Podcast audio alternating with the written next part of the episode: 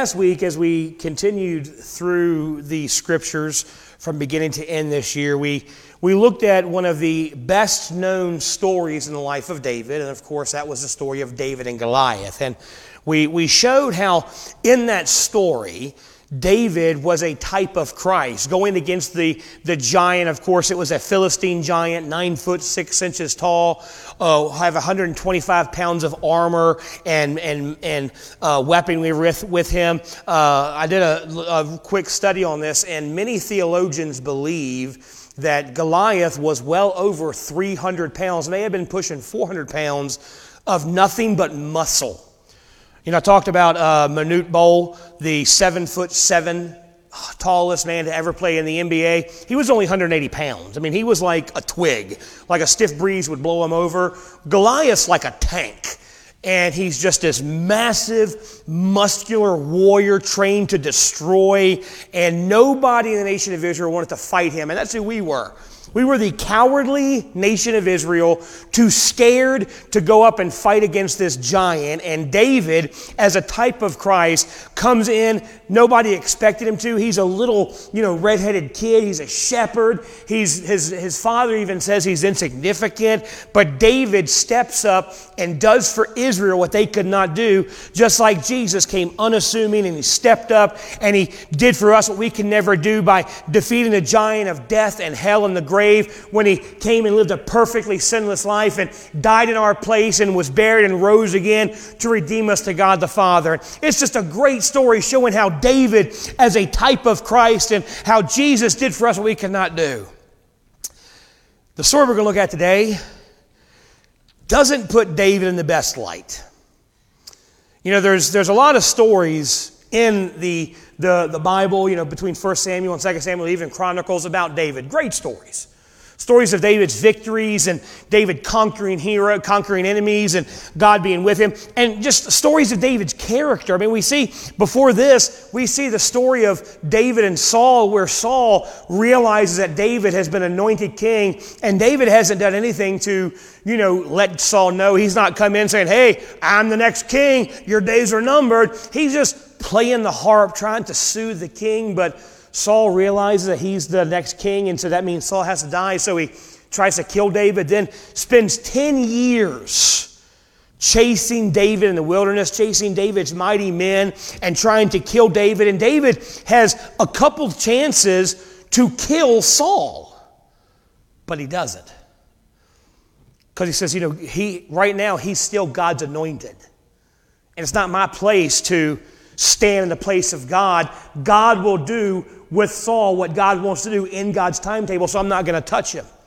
So it shows great character. I mean, look, I don't know about you, but if someone's trying to kill me, like actively kill me, and I have, I'm running for my life, hiding in caves, and I get a chance to kill that guy, that guy's dead. But David's like, no, that, that's, that's God's anointing. I'm not going to touch him. So shows great character, great restraint, great trust in God. Wonderful stories. And then we come to 2 Samuel chapter 11. We're going to look at one of the most tragic stories in the Bible the story of David and Bathsheba. Now, as we, we go through the Bible, this story is important because it shows us our need for a Messiah. It reminds us our hope is not in some earthly king. Our hope is not in a political party or a political figure or a political movement. Our hope is in nothing that this world has to offer. Our hope comes from the King of Kings and the Lord of Lords only because everything on this earth is going to disappoint us. Everything on this earth is going to disappoint us. You know, I've one of my favorite presidents to read about is Ronald Reagan.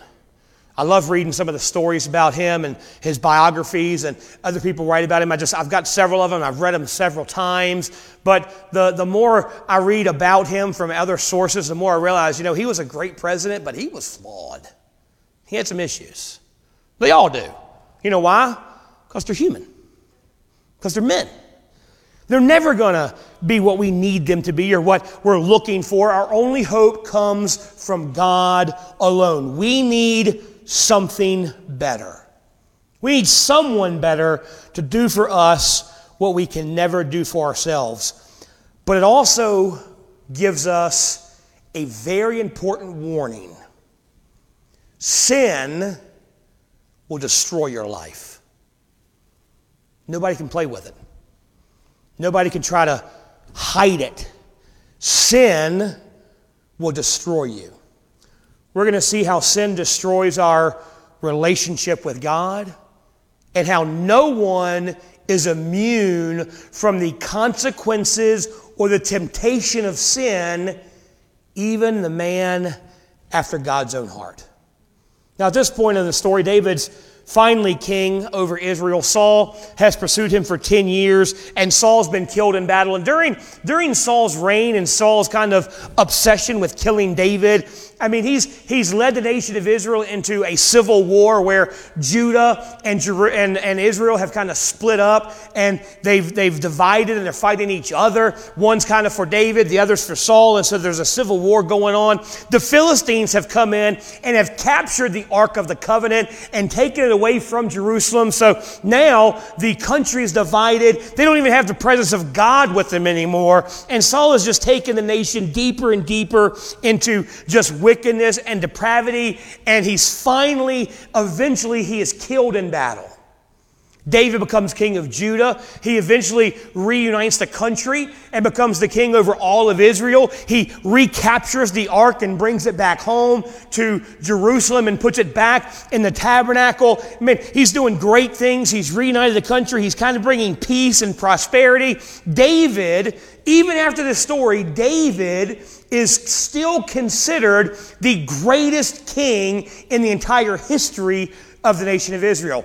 Every king after David is judged by David. Every king, you read the, the, the, history of Israel, it's like, oh, this king was a good king, he was a godly king, like the, like the King David, or he was a wicked king, not like David. They're all compared to David. So David, man, he's, he's an all-time high in his walk with God and his relationship with the people. I mean, he's just he's everything's going right for David. Everything's perfect. But then something happens. Look at 2 Samuel chapter 11 verse number 1. and it came to pass after the year was expired at the time when kings go forth to battle that David sent Joab and his servants with him and all Israel and they destroyed the children of Ammon and besieged Rabbath, but David tarried still at Jerusalem. Now, when you read that verse, you'll probably think of the same thing I'm thinking when I first read it. Why are they scheduling their wars? Seems a little weird to say, hey, uh, let me pinch you down for July, we'll attack you, but you know, I got, I got vacation in August, we got to be done by then. But here, here's what it was. They, it wasn't like they scheduled a war, like, hey, let's, let's fight next week. It's they were in a battle with the Ammonites. They were always in a battle with the Ammonites. They were always trying to invade. But during this time, you didn't fight in the wintertime. The weather was too bad. It made it difficult for armies to move and for battles to happen. And so both sides would agree hey, when the weather gets bad, we'll just stop. We'll stop attacking you. You stop attacking us. We'll just camp where we're at. And then when the weather gets good, we'll pick up where we left off. And so it was weird, but during the wintertime, the kings and leaders would go home, the armies would kind of stay on the field. And so it's getting the time where the battle's about to start ramping up. And David, as the king of Israel, is also the warrior leader. David should leave Jerusalem, go to the battlefield, and lead the nation in battle, but he doesn't. He sends Joab instead. Now, Joab's a perfectly capable military leader. He's, you know, the general, and he's perfectly capable of doing the job that David has for him, but it's not Joab's job. It's David's job. And David should have gone to, to the battle, but he didn't. He stays back home in Jerusalem. So, for the first time in the history of David as king, he's not leading his men into battle. He's staying home and he's relaxing. David has disengaged from the battle. He feels like he doesn't need to be involved. It's not that important that he be there. So he's disengaged from the battle and he's staying home, relaxing. And that is where sin begins to take hold in David's heart. See, when our lives lack purpose, when our lives lack meaning or direction, and we look for something to fulfill us. We look for something to grab our attention, to distract us, to bring excitement to our lives, to, to give us an adventure. Now, David had an adventure. He could have gone to war, he could have led the people in battle, but he didn't feel like it was necessary, so he decided to stay home and do something else. He let his guard down, and the enemy struck. Look at verse number two. And it came to pass in an evening tide that David arose from off his bed and walked upon the roof of the king's house. And from the roof he saw a woman, woman washing herself and the woman was very beautiful to look upon. So not only is David disengaged from the battle, but he is in a place where he can be tempted. Where temptation is right around the corner for him. He's bored, so he's up on the roof, strolling around, looking for something to catch his attention, and something does. This is the equivalent of browsing the internet alone at night, just clicking through, maybe on your smartphone in your room, you're bored, you're just looking for something to grab your attention. I guarantee you, if you do that, something's going to grab your attention. Something's going to catch your eye, and you're going to end up being tempted to do something you may not have ever thought you were going to do. Now, look, when, I, am talking about sin here, I'm, we're talking about a lot, we're talking a lot about sin. All right? So if you're like, I didn't come hear about sin, sorry. Come back next week. Uh, but you're here now. So we're going to go, and I'm, this applies to all sin. But it's, I'm, I'm really going to focus on sexual sin because that's the most devastating. The Bible even says so. The Bible says the adulterer receives a mark. The Bible says sexual sin will, lead, will get you out of things that possibilities and opportunities you could have had. You know, David's look, if here, let me just put it on you because this is let's put it on the a way you can understand. This week, I went to Harbor Freight and I bought some toolboxes because I needed toolboxes because my tools were scattered everywhere in all kinds of bags and tubs and stuff, so I, I need to gather my tools. So I went and I gathered some tools, and I, I got my toolboxes. April came home. She saw my toolboxes. She said, Did you buy new toolboxes? I could have said, No, I've had them for a while. Right? I could have. I didn't. I said, Yeah, I need toolboxes. I got four of them for 25 bucks. I love Harbor Freight. It's cheap, but it's okay. So I, I, could have said, no, no, no, I've had these forever. They've just been in the shed, and I didn't, you know, I forgot about them, and I, you know, I, I could have lied. If I had lied, would that have been a sin? Can we agree with that? Right?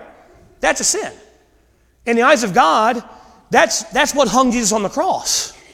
Now, another scenario, and again, this did not happen, but I'm, I come home real late on a Friday, like 2 in the morning. I come home. Neighbor's like, uh, where the heck you been? And, you know, I, I admit to her, I had an affair. I was honest, but I had an affair. Is that a sin? Yes, that's a sin, folks. Like, well, well, you told the truth about it. No. So I have an affair. That's a sin. Now, what is more damaging to my relationship with April? The fact that I lied to her about a couple toolboxes or the fact that I cheated on her? The fact that I cheated on her. Yeah. I lied to her about a couple toolboxes, and I tell y'all, I lied to April. I told her I didn't buy a toolbox that I did. Y'all are probably going to say, oh, well, that was stupid. Don't do it again. I show up Sunday and said I cheated on my wife, but I told her about it. Y'all are looking for a new pastor. Am I right? Okay, I didn't get enough amens on that one. Amen. Yeah, okay. I'm not going to do it. I'm just saying.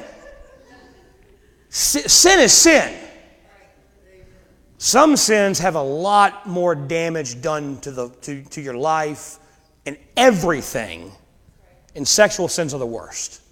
And David said, David's not lying about toolboxes. David's committing sexual sin, and it ruins his life. So that's what we're going to be focusing on here. So he's bored, he's on the roof. It's like he's clicking around finding something to, to catch his attention, and he does. Now look at verse number three. And David sent and inquired after the woman. And one said, Is not this Bathsheba the daughter of Eliam, the wife of Uriah the Hittite? Now, this is important for a couple of reasons. Number one, God's given him a way out. He's been tempted, but he hasn't sinned yet. He's put himself in a position he shouldn't be at. He's not where he should be. He's at a place where he's being tempted, but he hasn't sinned. The pop-up has come up and said, hey, click here for, you know, sexy pictures, but he hasn't clicked it yet. He's being tempted, and God's given him a way out. Whenever we are tempted to sin, God always gives us a way out. 1 Corinthians 10 13, there hath no temptation taken you, but such as common to man. But God is faithful, who will not suffer you to be tempted above that you are able, but will with the temptation also make a way to escape that you may be able to bear it. See, whenever you're tempted to sin, God always gives you an escape. What that means you never fall into sin. I hate that word. I hate that phrase. You know, people talk, oh, did you hear about so and so? They fell into sin. No, they didn't. They chose to sin. Falling into sin is I'm just walking around, minding my own business, and oop, I, I had no idea what I was doing. I just found myself in a pit of sin. No, no, no. When you sin, God gives you a way to not sin. You choose to sin. So it's not a, I made a mistake. It's not a, it was an accident. No, I made a conscious decision to sin against God. No matter what the sin is, whether it's lying about toolboxes or commit adultery, looking for, no matter what the sin is, God always gives you a way to escape. You do not have to sin, you choose to sin, and David is making a conscious decision to sin. He is making a conscious decision to violate God's commandment. But there's another reason this verse is in here. David isn't being tempted to lie or to steal, he's being tempted to commit adultery. He's being tempted for by sexual sin. And God reminds him that woman you're lusting after, she's not just some object. She's someone's daughter. She's someone's wife. I mean, look at it again, verse 3. And David said, inquired, and they said, Isn't this Bathsheba, the daughter of Eliam? They never say that before. She's a, she's a married woman. They would never say, Oh, that's so and so's daughter. They would say, Oh, that's, that's Uriah's wife, which is bad enough. But he's being reminded, Hey, that woman you're lusting after, that's someone's little girl. That's someone's wife that you are turning into an object. You know, sexual sin, lust, always objectifies someone. They, be, they stop being a person and they become an object of your pleasure and your desire, and you don't care about, your, about their lives. That girl that you're looking at on the internet, someone's daughter, someone's wife someone's mother. How would you feel if that was your daughter, your wife, your mother? But we don't get, because it's, it's just a picture. No, it's not. It's a soul that Jesus died for, and you're objectifying for your pleasure. That man you're flirting with, and look, I'm not just going to pick on men here, I'm going to get some of you ladies too. Because look, pornography and sexual sin is not just a male only thing. I'm going to give y'all some statistics in a bit that probably will shock you but shouldn't. But it's not just the, now, men may be more guilty of sitting on the computer watching the, the thing happen, while women maybe get their, their stuff in other ways, maybe romance novels or other things. But we're all guilty. So don't be sitting there, ladies, thinking, he's picking on them. No, I'm going to get you too. That guy you're flirting with, that guy you're lusting after, that's somebody's husband. That's somebody's little boy. It's not an object for your pleasure. They're a person that Jesus loves. See, lust makes you stop thinking of people as people and instead they become objects that can bring you pleasure. Now, look, I've always been honest with you about my struggles. I've never been one of these preachers that get up here and like, I've never messed up. I have messed up more than you would ever imagine. You know, that, that, that song, Sinner Saved by Grace? I pick on John because I hate him. I'm not a sinner saved by grace, I'm a saint. But you know, it says, if you could see where I once was, if you could go with me back to where I started from, then I know that you would see that I'm just a sinner saved by grace. Look, if you could go back to where I came from and seen everything I've done, you would not be here. I know that because I'm shocked I'm even here. So I've never like tried to sugarcoat it or I let y'all know I'm just a broken man trying to follow a perfect Savior. Why don't you follow him with me? One of the struggles I used to struggle with for years was I struggled with pornography. I was introduced to it at, at like 10 years old. And it, it, it, it scarred me. And it scars everybody. No one should be introduced. But anyway, so I, I struggled for years with addiction to pornography. It hurt me in April. It hurt my relationship with God. I tried everything, and I, you know, I'd, I'd do fall into fall, not fall into it. I'd make a conscious choice to go down that path. I'd get convicted, or I'd get, or I'd get caught, and I'd feel bad. I'd apologize. I'm never to do it again, but I'd do it again.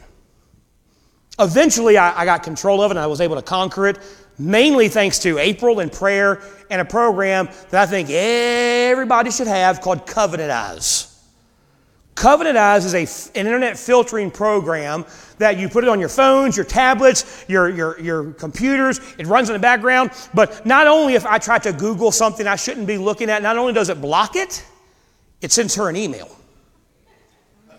It, she gets an email. Hey, your husband tried to look at something he shouldn't look at. Now, sometimes it's a little frustrating because it's like your husband tried to look at something with hell in it, and I was just trying to do a sermon prep or something. I'm like, look, look at the website. It's like how not to go to hell.com, but it's so it could get a little frustrating. But that that it, and that's one of the that's when Jesus says, pluck out your eye and cause you sin. I was plucking out my eyes. Like this, this is something I can't handle. So here's something that's going to help me handle it. That's going to keep me from being tempted. So I used that for years. But you know what broke the desire to even go down that road? I had a daughter. And I realized every girl I would objectify was somebody's little girl. Behind every picture is a broken-hearted daddy.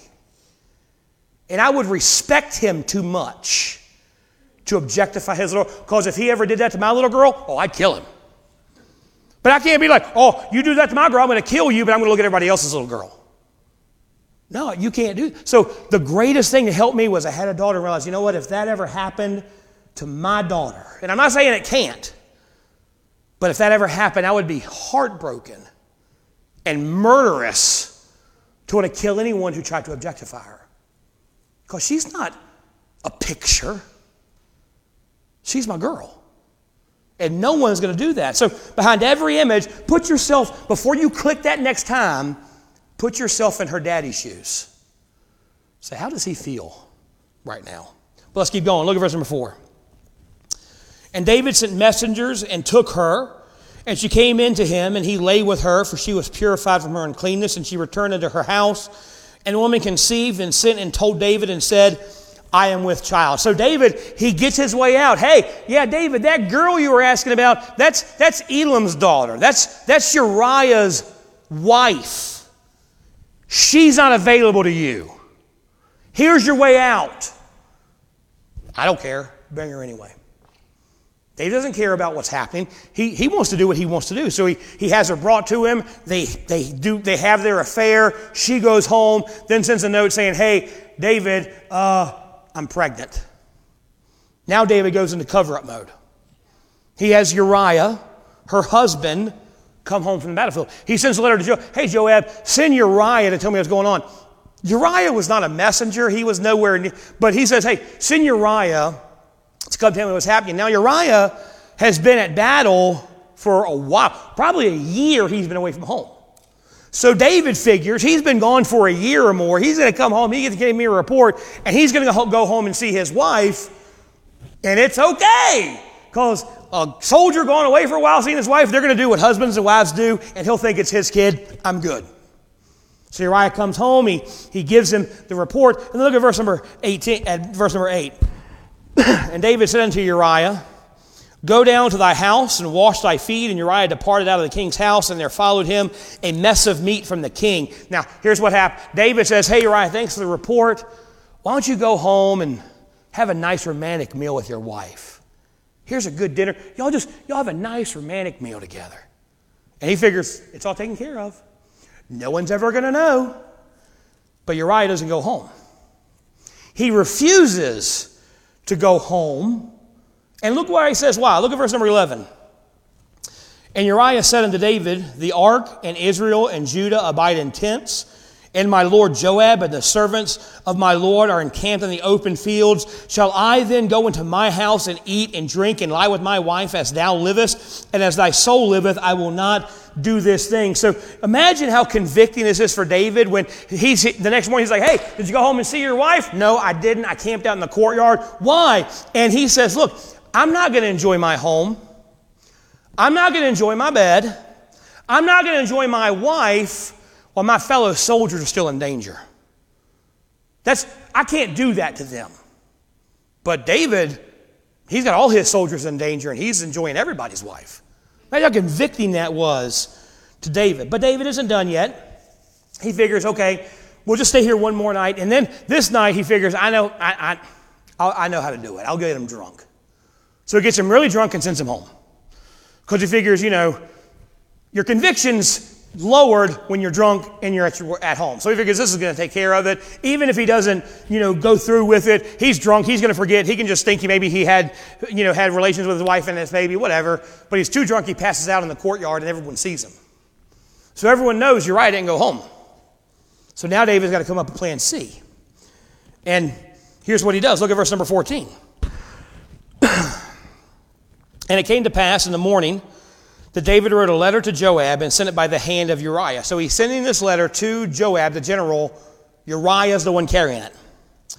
And he wrote the letter saying, Set ye Uriah in the forefront of the hottest battle, and retire ye from him, that he may be smitten and die. Uriah delivers his own death sentence to Joab. Joab opens it up and it says, Put Uriah in the hottest battle and then pull back and let him be killed. He is murdering this man to cover up his sin. So Joab, he obeys David's command. And if you read the story, we're only going to do it for time, but he, he sends a, the, the, one of his regiments to this hottest part of the city, and it's a slaughter. Uriah is not the only one killed. Hundreds of men are killed. And Joab sends a report back to David, and he figures, well, David's going to be real mad, thinking I sent a, you know, a couple hundred men to their death. And so when David gets real mad, just tell him, hey, by the way, Uriah's dead too. So David, oh, okay, well, you did what you're supposed to do. So Joab, he, he sends this, has this happen, and the whole, the, the whole regiment is killed. So hundreds of men have died to cover up David's sin. David, the man after God's own heart. David, the, the great shepherd. David, the, the one who gave us the Psalms. David, the giant slayer. David is murdering men to cover his sin. Look at verse number 26. And when the wife of Uriah heard that Uriah, her husband, was dead, she mourned for her husband. And when the morning was past, David sent and fetched her to his house, and she became his wife and bare him a son. But the thing that David had done displeased the Lord. So the mourning period for a loss of a family member was anywhere between seven to 40 days, depending on who it was. Like if a parent died, you would sit Shiva for seven days, then bury them, and be mourning be over. But if a spouse died, you were supposed to mourn 40 days, but you could mourn less. You could mourn seven. So David, because remember, she's pregnant, time's a ticking. She mourns seven days for her dead husband. Soon as that seven days up, David marries her. Everybody assumes, well, she must have got pregnant on the honeymoon. So he, he thinks that everything is over. His sin is covered. No one's going to know. But the verse, that chapter ends, but the thing that David had done displeased the Lord. This is a turning point in David's life. Up to now, his life's been pretty good. He's had battles, but he's been victorious. He's adored by Israel. God's blessed him in, in many wonderful ways, and that all ends here. The rest of David's story, he watches his family fall apart. The son he has with Bathsheba, he dies. Now he has another kid with her, but this son, we don't even know his name, he dies. He, one of his other sons rapes his daughter. Then David lets him get away with it, so another son kills the rapist brother. He should have. But so now he's got a dead baby, a murdered son, a raped daughter, and the son who killed the rapist he rises up an army to try to overthrow his own father, and he's killed in the battle. David's family is destroyed. So, what does this teach us? We're going to get to the rest of the story in a minute, but here's what this teaches. Number one, sin always destroys your life. Throughout the Bible, God tells us sin is destructive. He tells Adam and Eve, the day you eat of that fruit, you're going to have you're going to die. Not the day you commit adultery or this great the day you disobey my command. No matter how frivolous it may seem, the day you disobey me, death is going to come to you. Now, they didn't die physically immediately, but they immediately suffered death. Their fellowship with God died. Their innocence with each other died. Up to this point, they're open with each other naked and unashamed. I've told you it doesn't have to do with clothes, but they're, they're open and honest with each other. Now they're covering up. Now they're hiding things from each other. Now they're hiding things from God. Their relationship is broken. They lost the innocence they had. They lost the, the, the openness they had. They lost the good life in the garden and had to start fighting nature just to survive. They lost the peace that they had. You know, Proverbs 16 tells us there's a way which seems right unto a man, but the end thereof are the ways of death.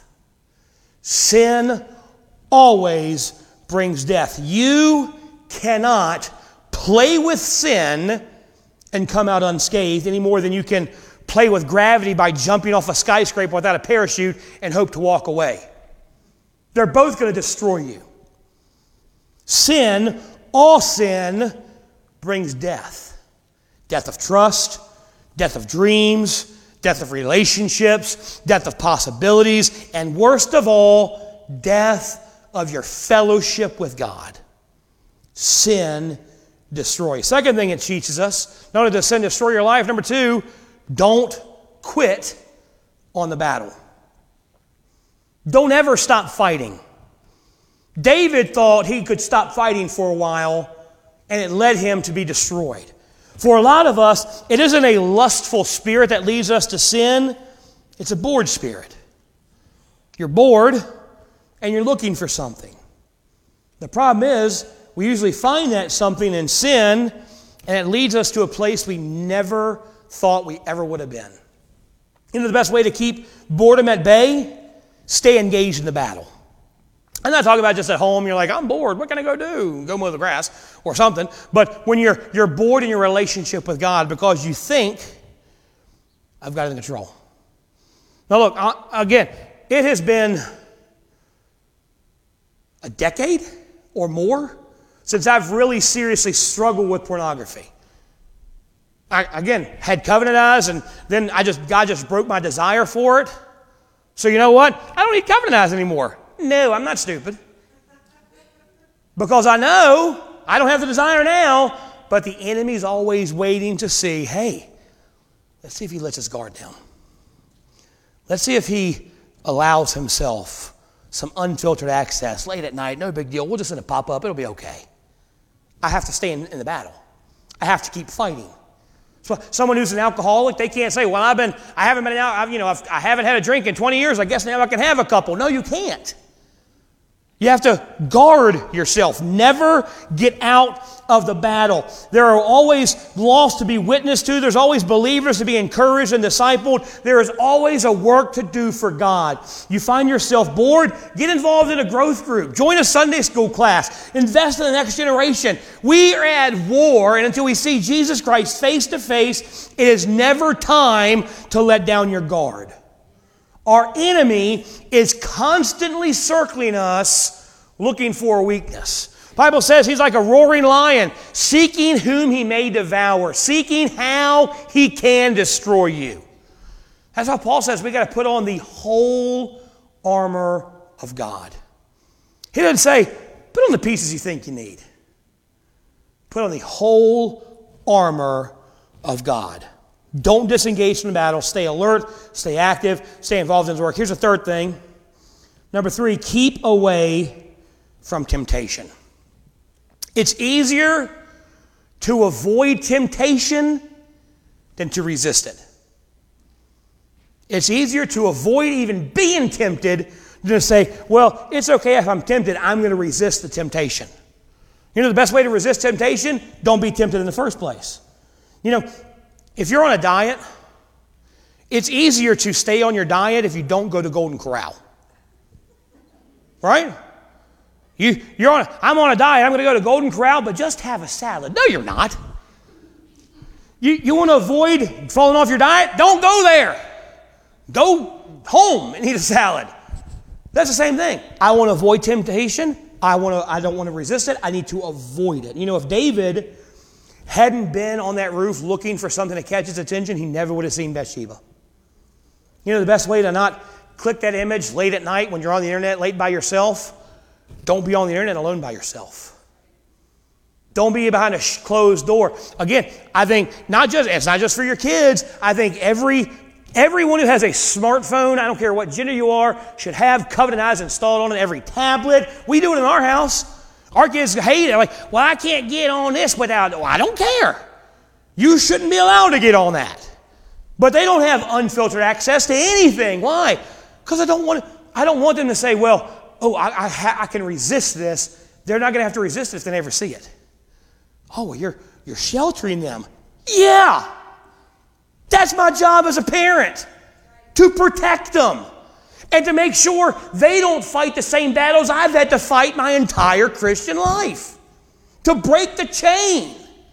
So, look, you want to avoid falling into sin? Don't be tempted. The best way to not click it is to don't be on the internet alone at night. You know the best way to avoid telling a lie to keep you out of trouble? Don't put yourself in trouble in the first place. When you are tempted, God gives you a way of escape, but He wouldn't have to give you a way to escape if you weren't tempted in the first place. James 1 says this says, But every man is tempted when he's drawn away of his own lust and enticed. When lust hath conceived, it bringeth forth sin, and sin, when it's finished, bringeth forth death. Death comes from sin, which comes from lust, which comes from being tempted, which comes from being drawn away from God. So you, you want to avoid death? That avoid sin. But to avoid sin, you got to avoid lust. To avoid lust, you got to avoid temptation. You don't avoid temptation, stay close to God. Say, well, I, I just want to avoid death. Then don't even be tempted. Don't put yourself in a position to be tempted. And look, every one of us is tempted, and we have all these struggles we deal with. We need to not of be tempted by it. The best way to keep from sin is to not put yourself in position to be tempted, but stay close to God. That means you may have to give up some things. Some of you need to get rid of your smartphone. Get a flip phone. Get a, get a, a burner phone. I know they're drug dealer phones, but you can use them too. Get your little flip phone that don't have internet access. Some of you need to get off of Facebook. Say, that seems a little extreme. You know what Jesus said? He said, if your left eye causes you to sin, just, just put a patch over it. And, you know, just, just, no, no, no. He said, your eye caused you to sin, gouge that puppy out. Your hand caused you to sin, cut that thing off. Some of us need to get extreme and start cutting some things off. And look, some of us need to have some conversations with our kids and make sure they're not falling temptation either. Look, I'm going to read you some, some statistics. And again, I'm saying this is not just for, for guys. 70% of teen boys and 30% and 35% of teen girls spend 30 consecutive minutes a day looking at pornography online. By the age of 18, 97% of boys and 83% of girls have been exposed to internet pornography. You know what that means? 3% of boys have never seen it by the time they're 18, and 17% of girls. Your kid's probably not the, the, the exception. And don't say, oh, my kid's a great kid. My kid's a great kid.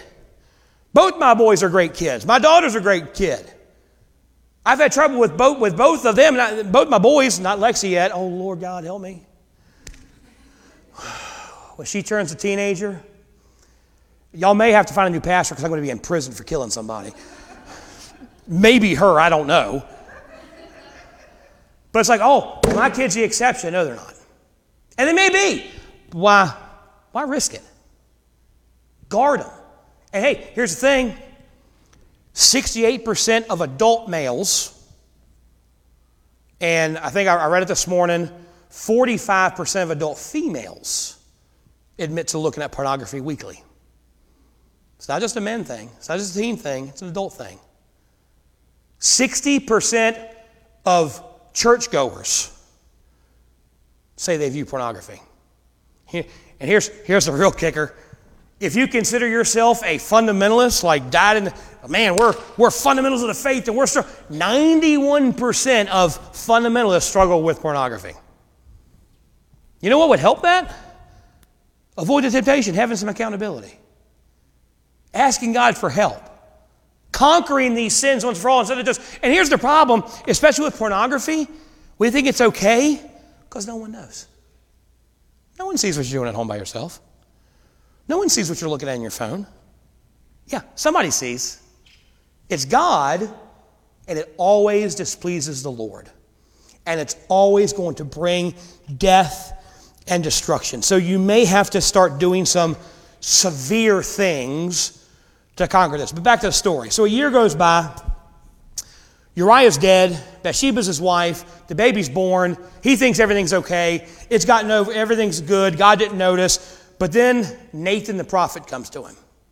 And Nathan the prophet tells him a story about what happened, something that happened in his kingdom. Look at verse tw- chapter 12, verse 1.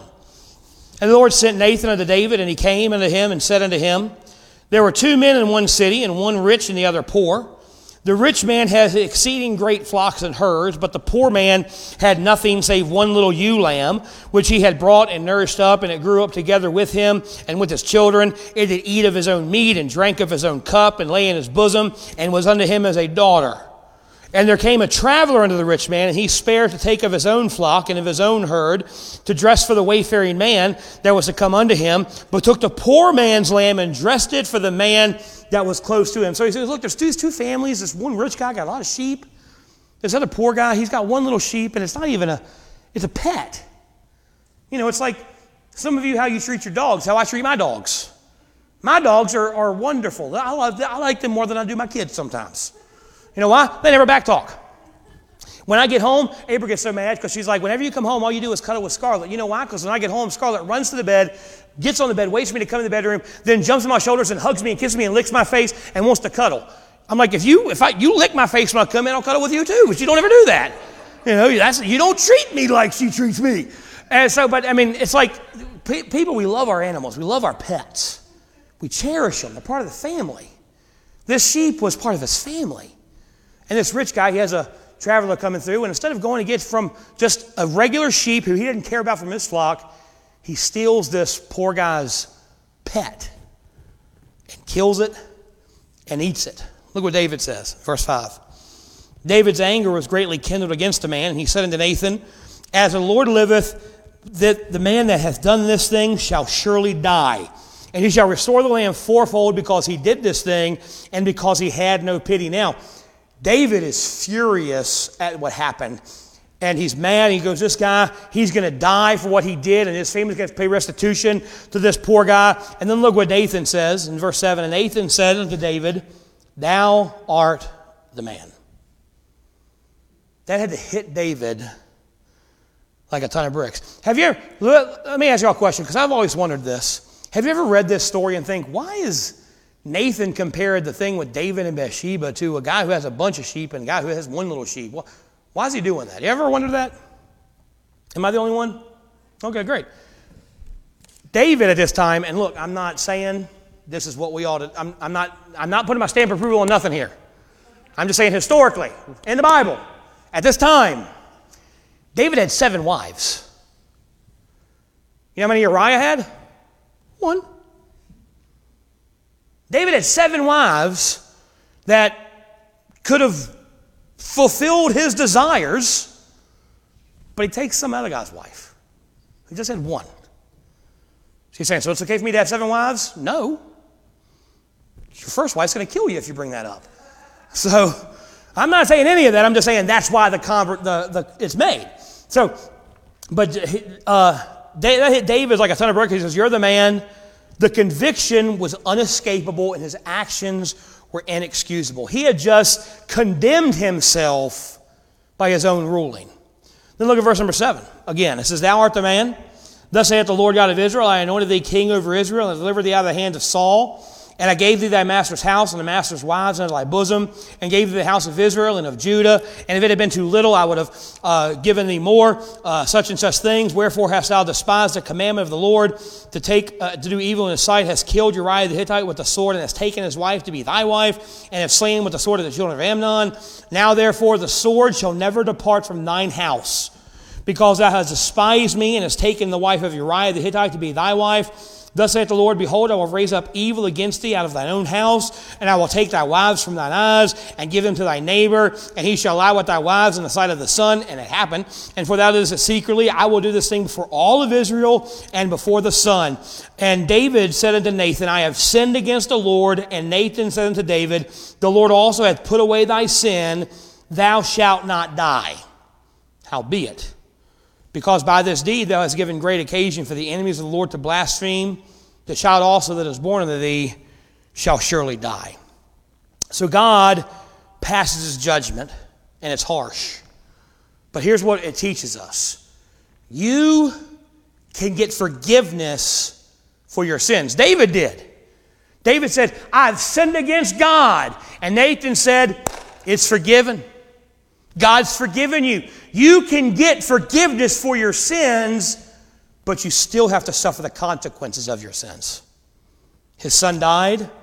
The people lost their trust in him. His family was permanently damaged and he suffered trauma and fighting. Now, a lot of people confuse forgiveness and consequences. They think if you say you're sorry, then God forgives you and you won't have to suffer the consequences of what you've did. That's not how it works with God. That's not how it works in life. You always, always, always reap what you sow. David sought and received forgiveness. He no longer had the guilt and the shame of sin, but he still had the consequences of it. That brings us to our last point. Here's what we're going to close on. Exposing sin always leads to healing. For a year, David's sin was hidden. Seems like everything was fine, but read Psalm 51. David says, For that entire year, my soul was eaten up like a cancer. The guilt and the shame of what I had done and trying to hide it from God. I was just, I was far away from God. I was miserable. His kids are alive, his kingdom's intact, everything's going great, but he's miserable. Then Nathan exposes his sin, he confesses it, he forsakes it, he receives forgiveness, and yeah, his son dies. Yeah, his family is destroyed. But in Psalm 51, he says, I received healing. God cleansed me throughly when I confessed my sin. Yeah, there were consequences, but his relationship with God was healed because his sin was exposed. You know, Proverbs 28 tells us anyone who tries to hide their sin, they're not going to prosper. But if they confess it and forsake it, they will receive mercy. Not, you know, a, a complete, I'm trying to think of a, oh, if you do a crime and you confess and you talk to somebody and you, uh, yes! Who said that? Thank you, immunity. You don't get immunity from your sins, you get mercy. David got mercy. Nathan said, Hey, God's forgiven you. You're not going to die. Now, personally, if I were David after what David went through, I'd rather be the one to die than lose a son and watch my family fall apart. But God said, Hey, I give you mercy. There's still consequences, but you have to you, but there is mercy in your sin. So here's it's not a question of whether we do or do not sin. It's a question of what we do after we sin. What you do after you sin is the difference between life and death. David's sin was exposed and he suffered because of it, but he also got forgiveness from it and he restored his relationship with God. Exposing his sin and confessing his sin led to healing from his sin. You know, Acts chapter 13 says this And when he had removed him, he raised up unto them David to be their king, to whom also he gave a testimony and said, I have found David, the son of Jesse, a man after mine own heart, which shall fulfill all my will. Acts, if you not don't know, you know, Bible timeline, Acts is way after 2 Samuel. After David's committed sin with Bathsheba. After he's killed Uriah to cover it up. After that, God says he's still a man after my own heart. He's still going to be used to bring forth the Messiah. Why? Because he confessed and repented of his sin, and it brought healing between him and God. Here, all of us sin, that's a fact. So if you're sitting here saying, Well, I never sin, you're lying. We all sin. I don't care who you are. Now, you may think your sin is not as bad as someone else's sin, but in God's eyes it is. We all sin. It's what we do after we sin that matters. We can hide it and cover it up and deal with the death and destruction that it's going to bring, or we can confess it, forsake it, receive forgiveness and mercy. We'll still have consequences, but we'll be restored to our fellowship with God. Now, to this story, it stands in stark contrast to the one we looked at last week. Last week, David's the hero, he's a type of Christ. This week, he's a murdering adulterer trying to cover up his sin. If David can fail, what hope do we have? And that's the point. Our hope is not in ourselves. It's not in our ability to be righteous or some religious or political leader. Our hope is found in the King of Kings. David's failure reminds us that we're looking for someone greater than David. We're looking for Jesus. We need a different king. We need a king that doesn't serve himself or use his power to exploit us, but a king that serves us and uses his power to save us. And we have that in Jesus. He came to serve us, not be served.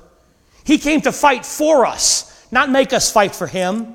He died for our sins. He didn't try to cover up his sins because he had none, number one, but he, he died openly for our sins. He allowed God to put my sins and your sins on him and die for our sins, and he rose again to redeem us to God the Father. He conquered the power of sin because we couldn't, and as we walk with him and we love him and we get close to him, sin loses its allure.